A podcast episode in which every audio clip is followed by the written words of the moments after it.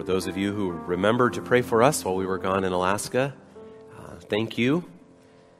We had so many blessings hiking in Denali National Park, playing ultimate frisbee in kayaks, preaching in my pajamas, eating moose, moose tacos nonetheless, and marveling at the midnight sun. So, Alaska's just different, um, but in some really sweet ways. But most importantly, we got to see and serve another church family. Um, that was why we were there, most of all. So we went to family camp with this church, and, and I spoke four times there uh, on discipleship. All the sessions, both at camp and in church, were on discipleship. And the, the camp sessions, the kids were in for, so the family participated. We did some acting out some different Bible stories and things, and it was, it was a blessing. It's just always such a delight to see and to get to participate in what God's doing in, what, in another church family. You know, we talked about Hebrews 12 earlier and this heavenly gathering around the throne of God, where all the redeemed children really are already there in God's family at his throne. And yet, here we are in these bodies on earth, um, and we gather in these outcroppings of the heavenly gathering. And they're all over the world. And to get to be part of another one just builds your faith and makes you excited to come back home to your own. And the Sunday before we left, I had just stopped and listened to you all sing His Mercy is More. And then last Sunday, we were with that church family, and I just stopped and listened to them sing, O Church Arise. And I was just thinking about all the voices of all God's people, all brought together, and God hears them all. The, the new song of the redeemed from Fairbanks, Alaska, and Murrieta, California, and all around the world. So praise the Lord for that. And, and also, just practically, you know, as we're here in this heat wave, trying to survive one of these Southern California summer brutalities, we are wimps, I tell you, because they survive a winter without light. And that is no joke. I mean, that is a war for the soul and faith and relationships, and it is brutal. So, my, my hope this winter is that when I fuss about it getting dark at 4 p.m., in December, I will remember my brothers and sisters in Alaska for whom it never gets light through the winter. So they have uh, special ways to depend on the grace of the Lord.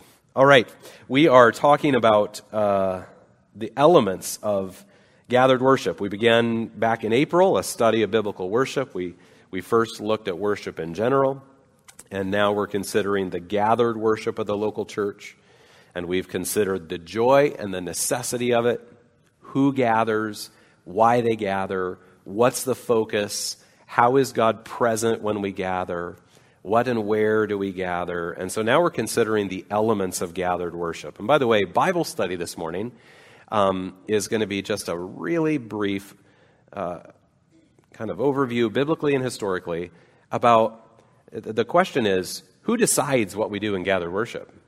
Like we're listing these elements right now as we work through this, but who says so? Uh, where do they come from? You know, some churches do some things differently. Who determines what we do in gathered worship? And so it's pretty, it's very interesting, both biblically and then and then historically. So I think you'll enjoy Bible study this morning. So we've been talking about the elements and we've talked about how we open and close services, reading scripture, praying, and giving. And so this morning, we are going to add the element of instructing. Now, as I'll mention again in just a minute, there is no single word that captures this theme. Most often, if you look at a list of elements of gathered worship, you're going to see the word preaching as one of the elements. Um, but no matter what word you choose, it leaves out some things. Whether you choose preaching or teaching, or I've chosen the word instructing just because Paul uses it in 1 Corinthians 14 19 when he's talking about gathered worship, he says, In church, I would rather speak five words with my mind in order to instruct others than 10,000 words in a tongue. And so there he seems to be using the word instruct to refer to a wide variety of ways in which the Corinthian church was speaking to one another. So that's the way I'm using it, but please don't take it too narrowly. It's not like a, a classroom word or something like that. I'm using instruction to sum up all that the Bible says about the ministry of the word. Um, and I'll explain that more in just a second. So, first of all, let's just review the element of scripture reading, which we've learned about previously. The Word of God is read in gathered worship in many ways. So, what we've said is that reading the Bible is the backbone of the service, and we do it in several ways. We have at least one time of dedicated scripture reading, like you saw from Mark chapter 15 this morning. But then there are often other scripture readings, like our opening call to worship this morning. And then we sing scripture, we pray scripture, and then we're going to read a lot of scripture in the sermon itself. So you might even say that the foundational element of gathered worship is reading the Bible. And everything else basically flows out of that backbone. But that then raises an interesting question. Why do we need to do anything in addition to reading the Bible? Or to say it especially bluntly, why would we want to add to God's words? If we can sing songs that are purely Bible, why would we sing a song like The Power of the Cross, which is a meditation upon Bible? If we can read God's word directly, why have a pastor get up and add human words in a sermon? Why not just stick with only God's words? It's a very reasonable question, right? Would we have a more God honoring worship service if, I, if it only included the words of the Bible and nothing else? But the Bible's own answer is no if we only read, sang, and prayed the words of the Bible with no other words, we would actually be disobeying God if that's what we did every Sunday and if that's all we did. Now, I am not saying that services should include less scripture. Most churches and most services need more scripture. And as a church, we will continue to try to directly integrate God's Word as much as we possibly can in our services. But the point is that when we have made Scripture the backbone, the Bible clearly says that we aren't done. Because God calls us to worship Him by what we do with the Scripture that we have read and sung and prayed. And so I hope it's helpful to say it this way as you see on your handout the, the word in gathered worship, the role of the word in gathered worship includes scripture reading plus instruction plus responses. That's your two blanks there. Scripture reading plus instruction plus responses. So we worship God through reading His Word in all the different ways we've talked about. Then we worship God through instructing with His Word in all the senses that we'll talk about in just a moment. And then we worship God through responding to His Word, both in the moment and then as we go. So, first of all, pastors and teachers instruct beyond the reading of God's Word. So, in your Bible, 1 Timothy chapter 4, verse 13 We've seen this verse already when we talked about the public reading of Scripture. And here he says to Timothy, as pastor and leader of pastors, he says, Until I come, devote yourself to the public reading of Scripture, period. No. Devote yourself to the public reading of Scripture, to exhortation, to teaching exhortation and teaching based upon that reading of Scripture. So read it, but then also exhort with it and also teach it. And so this is an exhortation for church leaders and teachers to go beyond Scripture reading to also exhort and teach. Help people understand what the Bible means and what it means for their life, and then urge them to go live in the light of those things. Go over to 2 Timothy chapter 2.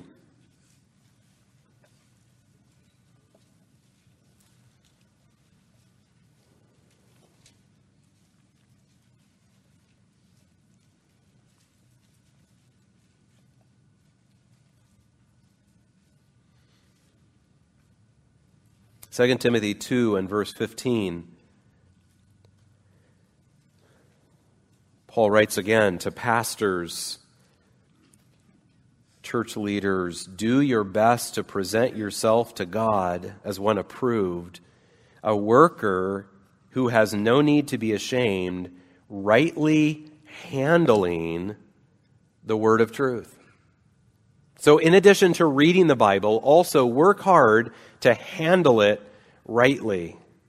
And if we want to try to put that, that, that idea of handling it, if we want to try to get that into an image, one of the kind of literal meanings of that word was to cut a path in a straight direction, like to cut a road. The, the, the Greek dictionary says to cut a road across country that is forested or otherwise difficult to pass through in a straight direction. That's one of the ways that word was used. Cut a path through so that the traveler may go directly to his destination. So I think we could say it like this If you were trying to choose a church, what should you be looking for in the preaching and teaching? You would look for preachers and teachers who work hard to handle the Word of God accurately and in such a way that helps you understand it and understand how to apply it. Ezra chapter 7, verse 10 is on your handout.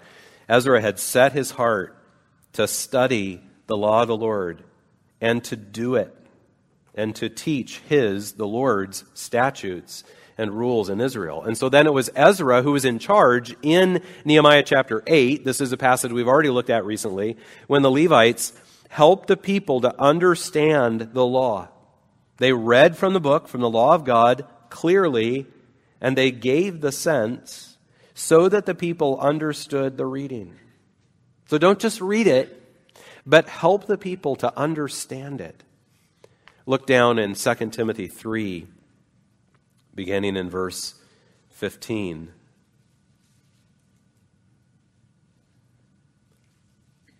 And how from childhood you have been acquainted with the sacred writings, which are able to make you wise for salvation through faith in Christ Jesus. All scripture is breathed out by God and profitable for teaching, for reproof, for correction, and for training in righteousness that the man of God may be complete, equipped for every good work.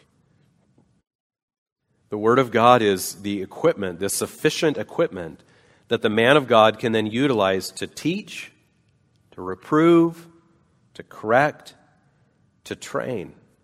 So when the church gathers, first read the Bible. Let that be the backbone of the service, but don't stop there.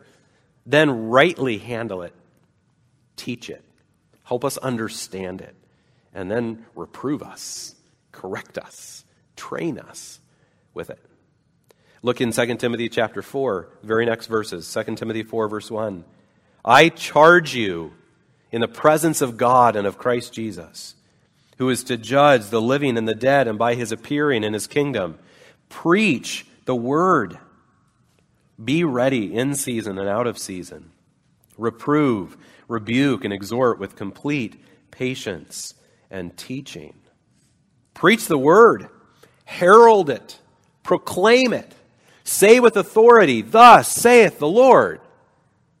But don't stop there. Reprove, rebuke, exhort with complete patience and teaching.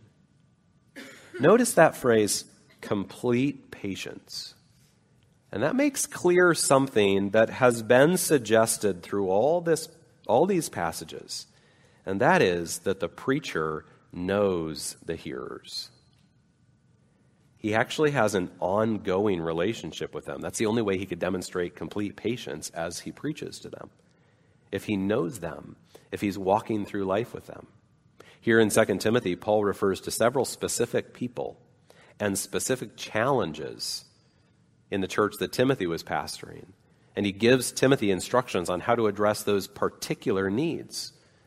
This is part of the reason why God intends for the Bible to be read and then explained and applied, because God has called pastors to care for particular church families, to watch for these particular souls, to preach the word to this particular outcropping of the heavenly gathering. Matt Merker says it this way one man preaches, but the presence of the gathered church means that a sermon is a communal affair. It's not a radio transmission to random nameless people, but an address to real embodied members who are known to the preacher and to one another. Right? Merker also says God's word doesn't change, but each preacher must apply it to his particular congregation. A Sunday sermon shouldn't sound like a message given at a Christian conference, as wonderful as conference sermons might be. It should sound like a father speaking to kids he knows deeply. Technology has made it possible to access sermons from all over the world. For example, sermonaudio.com has passed 2.5 million sermons in their archive so far. You've got an eternity's worth of sermons to listen to if you'd like. What a blessing, I mean, for Christians to listen to sermons as they drive and mow the lawn and wash the dishes. That's a wonderful thing. And I encourage you to listen to excellent sermons. And yet, it's not the same as the preaching of your pastors, which you hear while you are gathered with your church family. So we see that pastors and teachers are supposed to read the Bible and then explain it and apply it to their church family while those people are gathered together so that the word comes with exhortation and encouragement and comfort and rebuke and training. Okay, so when I use the word instructing, I'm talking about all those different ideas. All of those things that we do with the word. So pastors and teachers read the Bible and then they instruct with it. But, and if you've been at GBC for any length of time, you know we're going to say this. It is not only pastors and teachers who do that, it's the whole congregation the whole congregation instructs. So I think we have a page turn. The whole congregation instructs beyond the reading of God's word.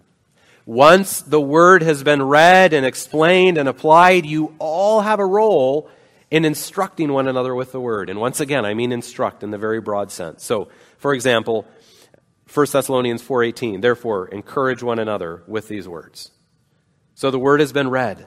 Now the whole church family should take it and encourage one another with it. Or also sing about it. Colossians 3:16. Let the word of Christ dwell in you richly. Let it fill the whole household of the local church, teaching and admonishing one another in all wisdom, singing psalms and hymns and spiritual songs with thankfulness in your heart to God. Some songs are direct scripture, like the psalms he refers to here but others are hymns and spiritual songs that arise from the hearts of the people of God in response to his word. The power of the cross, which we sang, is a response to the word of God, isn't it?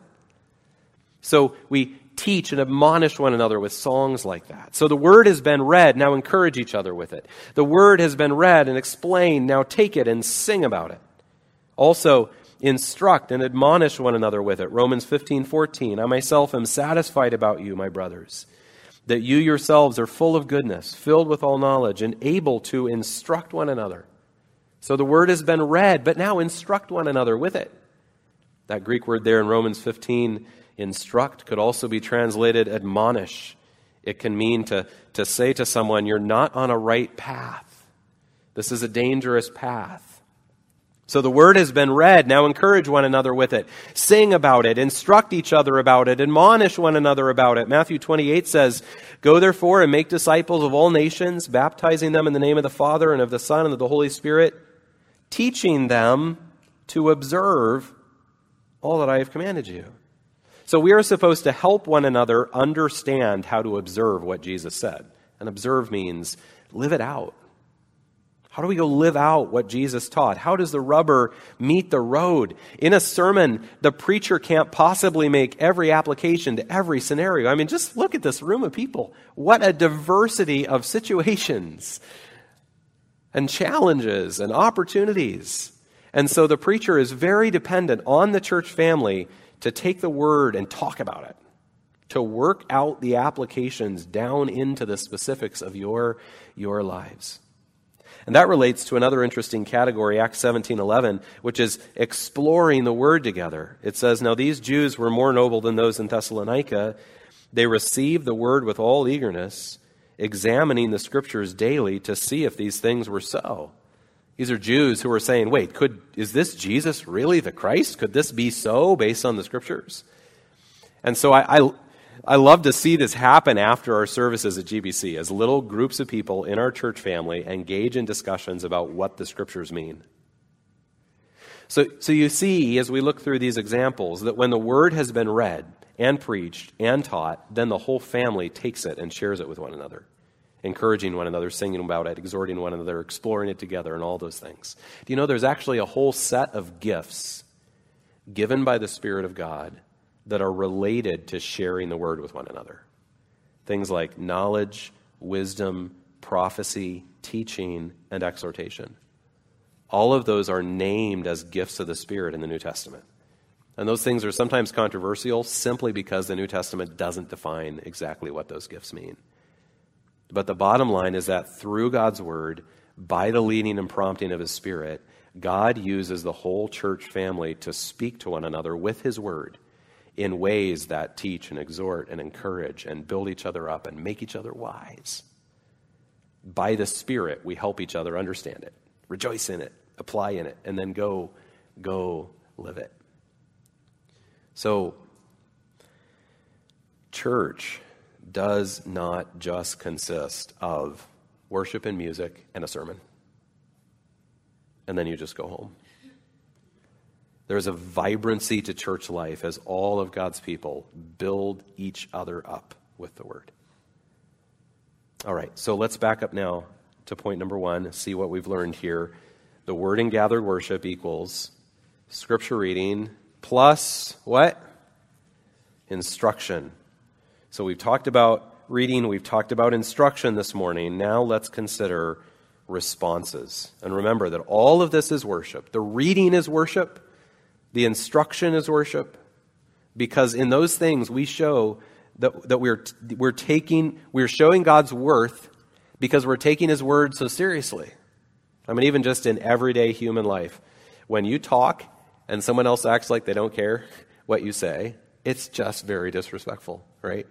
And so when we come and take God's word this seriously, it, it is worship. We are demonstrating his, his worth. So we worship as we read the word and teach the word and encourage each other with the word. But the worship's not done there because now we can worship with our responses. So letter C is everyone can worship by their response to the reading and instruction. Remember Psalm 95 that we talked about a few weeks ago? Oh, come, let us sing to the Lord. Let us make a joyful noise. Oh, come, let us worship and bow down. Let us kneel before the Lord our Maker. And then, today, if you hear his voice, don't harden your hearts. The book of Hebrews also talks about this. It quotes those verses from Psalm 95. It says the Word of God is living and active, sharper than any two edged sword, piercing to the division of soul and of spirit, of joints and of marrow, and discerning the thoughts and intentions of the heart. Hebrews 2:1 says we must pay much closer attention to what we have heard. Hebrews 5:11 warns us about becoming dull of hearing. We can't be like those whom Jesus said, Matthew 15:8, this people honors me with their lips, but their heart is far from me. So this gets right to our responses. It's great for the word to be read in a service.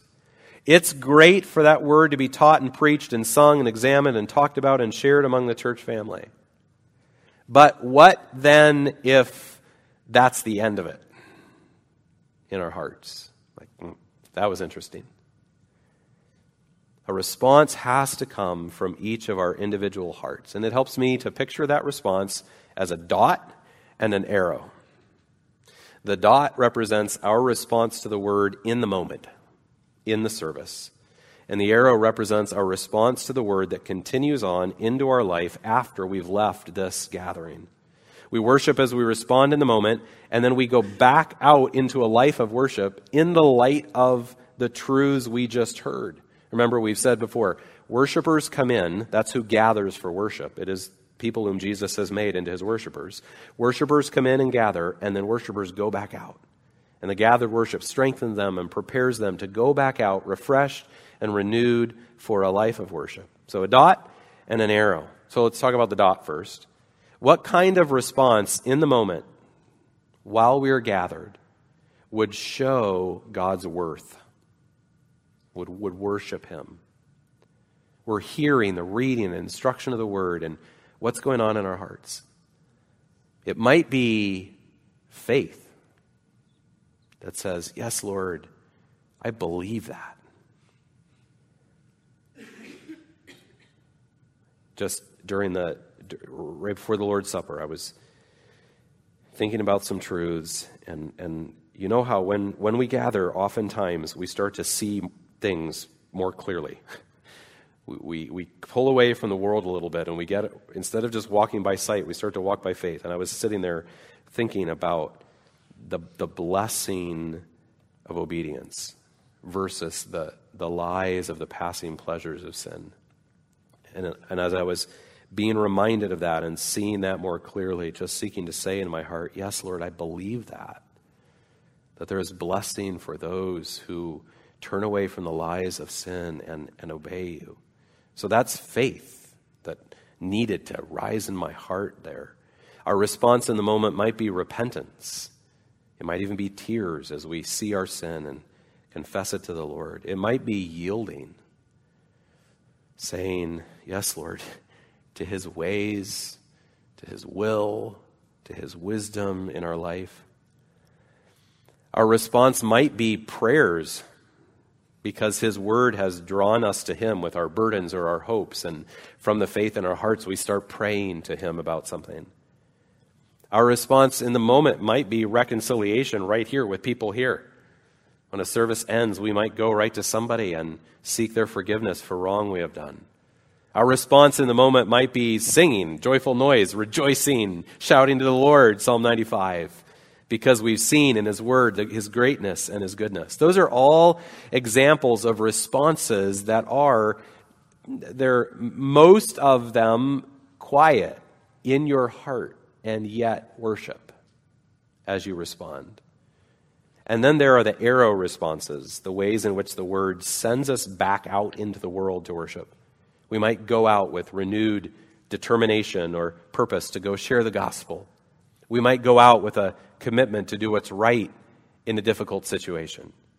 We might go out eager to draw near to God, to not neglect the word this week, to not neglect prayer, we might go home to study this part of His Word and learn more about it, or to get together with brothers and sisters in Christ and, and learn more.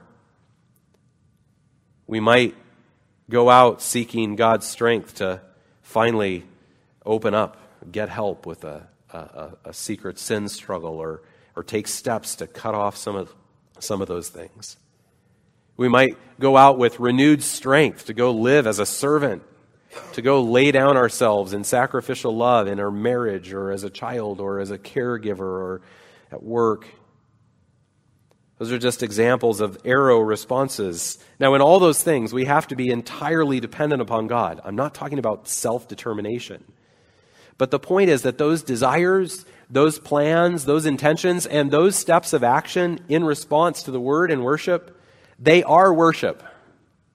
That is a, a life of worship continuing as we go. And He is glorified by those things. So, once we've put together all these pieces, we see the Word of God, which is ultimately Jesus Christ, is this life giving source at the heart of all that we do.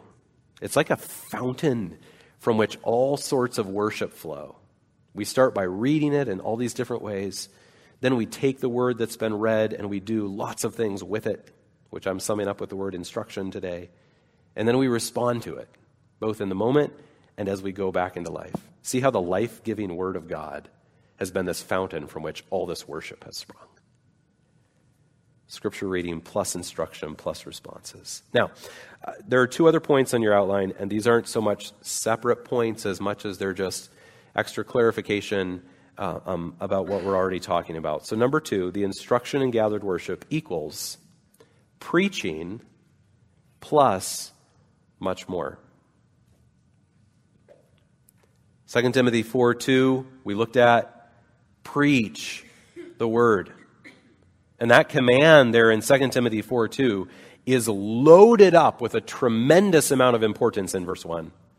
I charge you in the presence of God and of Christ Jesus, who is to judge the living and the dead, and by his appearing and his kingdom, preach the word. And so, from the time of the early church, then to the Reformation, and in recent times, there has been a strong emphasis on preaching. Origen was a church leader in Egypt in the AD 200s who preached through the whole Bible, chapter by chapter. John Chrysostom in the AD 300s preached through most of the New Testament, as well as Genesis, Psalms, and Isaiah. The Protestant reformers took expositional preaching very seriously, as did the later Puritans in England and here in America. So, preaching is very important. Preaching is central. I don't think I need to persuade this church family about the importance of preaching, because it's one of the main reasons many of you are at GBC. And if you look at the list of elements, if you look up lists of the elements of gathered worship, you'll almost always see preaching on the list. And that's true. But I chose not to use preaching as the overarching term. Not because I'm minimizing preaching, but frankly because too many people think that if they go to church and hear a sermon, that's it and they're good. And if they find a church with a good preacher who preaches good Bible sermons and they hear one a week, that's it. But preaching is not the only way in which the word is delivered. And there are many other Bible terms. I, I mentioned some of them earlier. Let me just expound on a couple of them a little bit. There's, there's the word teaching. And the Bible many times the Bible interchanges the words preaching and teaching, but sometimes there's also some distinction. Here's how we word it in our church's ministry priorities. The terms preaching and teaching overlap significantly in the New Testament, but when distinct, they emphasize the need for both authoritative proclamation of God's message, directed at the will, which is called preaching, and careful explanation of God's message, directed at the mind, which is sometimes called teaching. Now, a sermon often includes both preaching and teaching, but the point is that there is some, some nuance here. And then, in addition to preaching and teaching, we've seen all these other words today, like exhort, rebuke, encourage, com- confront, warn, comfort, explain, admonish, feed. And some of those things happen in a sermon, and some of them happen in other ways. Something else we haven't talked about this morning is all the instruction in a service that's not in the sermon, like the instruction that happens through scripture reading, through prayers, through songs, through the comments and explanations that connect all those things, through the explanation of what the Lord's Supper means. All those things that aren't part of preaching in the sense of a sermon are instruction. So preaching is essential and preaching is central but the sermon is not the only way in which the word is, is delivered. And then that connects right to the, the final point there. The instruction in gathered worship is done by pastors. Plus, guess what goes in that blank? You know, right? Everyone. The instruction in gathered worship is done by pastors, plus everyone. Pastors should be uniquely equipped to preach the word to the whole church. They have extra education, lots of ministry experience. They've gone through extensive training and ordination process. They are required by God to be able to exhort with healthy teaching, sound doctrine, and also to be able to refute those who contradict sound doctrine, to guard the flock from wolves. They're involved in the day to day shepherding of the flock, and so they are, pastors are uniquely equipped to preach and teach the word for the whole congregation. So I'm not minimizing the importance of pastors, just like I'm not minimizing the importance of preaching. But the role of the word in gathered worship is not limited to pastoral preaching. We could say it begins there, but it doesn't end there. One of the reasons for that is because pastors aren't the only gifted teachers in the church. So, to quote again from our church's ministry priorities, pastors must be able to labor in the word, teach the truth, and expose what is not true. And the ministry of the word should be a chief priority in pastoral ministry. However, a healthy church family will have many other gifted teachers, including women who are trained and enabled to teach in appropriate settings. So there are other teachers. And not only that, but as mentioned earlier, there are other spiritual gifts related to sharing the word, like gifts of wisdom and, and exhortation. And some of those gifts are especially helpful in small groups and in individual conversations and discipleship. So the pastors are going to have a primary role in the instruction. But in a healthy church, the pastors will hardly be the only people gifted to share the word with others. And actually, every one of you can share God's word with others. Daniel Block writes Evangelicals should rediscover the fellowship and joy of spontaneous and planned sharing of Scripture. The New Testament does not restrict instruction in the Scriptures to church leaders. He says the joy of spontaneous and planned. Spontaneous means you just have the conversation here at church. You're just talking about the sermon you just heard or, or something that comes to mind from the Word. Planned means you read a verse, you read a chapter in the Bible during the week, and you say, I want to talk to somebody at church about that Sunday. That'd be encouraging to have a conversation about. I might be able to encourage somebody else with that verse. You've thought about how to share Scripture. And he says we need to rediscover the fellowship of that and the joy of that. Romans 15, you are able to instruct one another. You can speak to one another in psalms and hymns and spiritual songs. You can encourage one another with God's words. You can search the scriptures together. You see why I'm, I'm putting the emphasis on you can? Because I understand that too many Christians think, I can't. I just can't do it. I don't know how to do it. It's too scary. But you can. You can take that sermon you just heard and then have a conversation about it. Even if the conversation is just, I didn't understand that. That's still talking about the word. You can bring a verse with you to church and talk about it with somebody else. You can do it. God says you can do it, His Spirit strengthens you to do it. You don't have to be great about it. You don't have to know a lot of Bible. As a matter of fact, sometimes those of us who've been Christians for a long time learn the most from the brand new Christians because they see things in ways that we, we've just got stuck in a rut. You might be scared to death, but go ahead and try it. Try to talk about God's word with your brothers and sisters in Christ. God uses disciples to make disciples. God helps us grow through his word, through one another. That's so clear in the New Testament. So, I hope that these things we're talking about this morning seem fairly simple. Maybe they seem fairly obvious to you if you've been here at GBC for a while. And yet, some Christians don't really know about these things, and they're just looking for music in a sermon.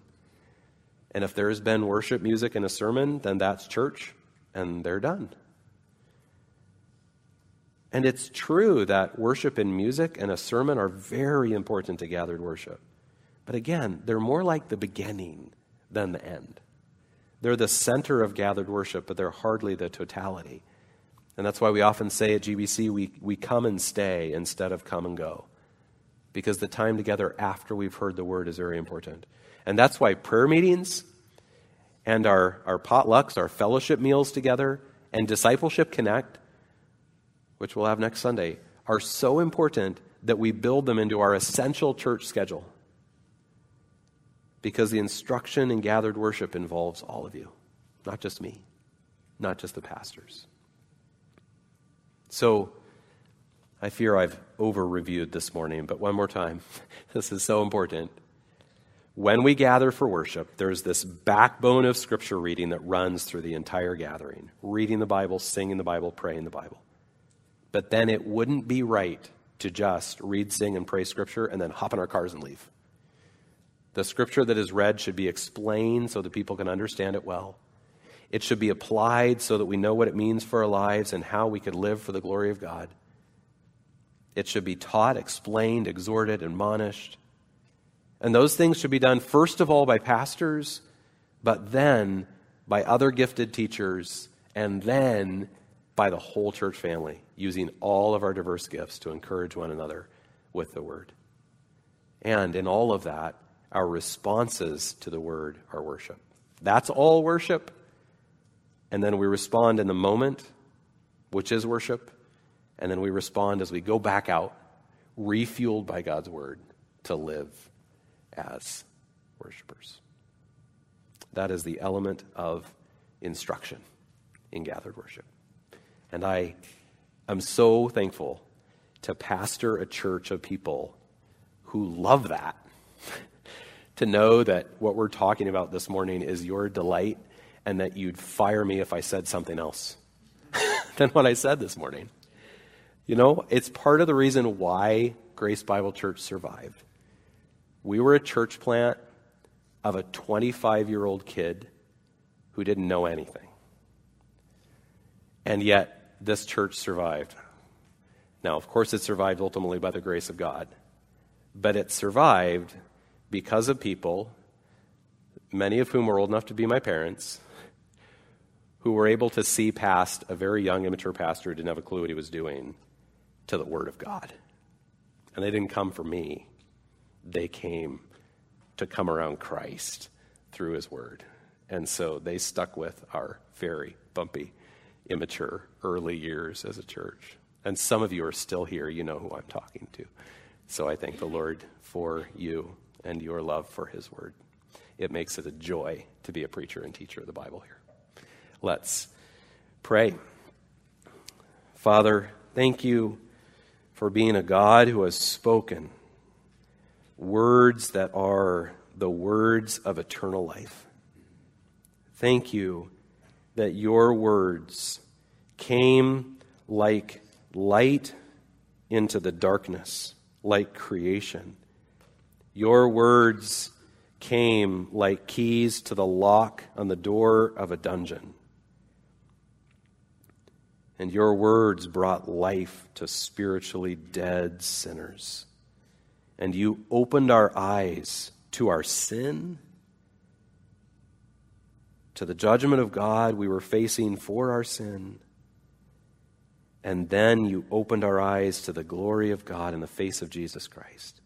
And you did all of that through your word. And you brought our hearts to a point where we realized that Jesus was a sufficient Savior who had paid it all. And you brought us to repentance and faith in Christ. So we praise you that the Word of God has given us life, and that that life giving Word is not just a thing in our past, but is the daily bread upon which we can live today.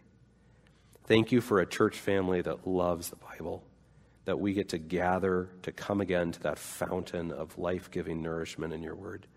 Continue to help us, Lord, to grow and develop as a church, that we might be Bible saturated, not just in head knowledge kind of ways, but with heart responses that worship you and go live in lives of worship because of all that you are for us in Christ. We pray in his name. Amen. Amen. Okay, we will gather again in about 15 minutes uh, for Bible study and uh, talk about how we come up with the elements for gathered worship. The Lord bless you as you go serve one another and then go out into the world with the word.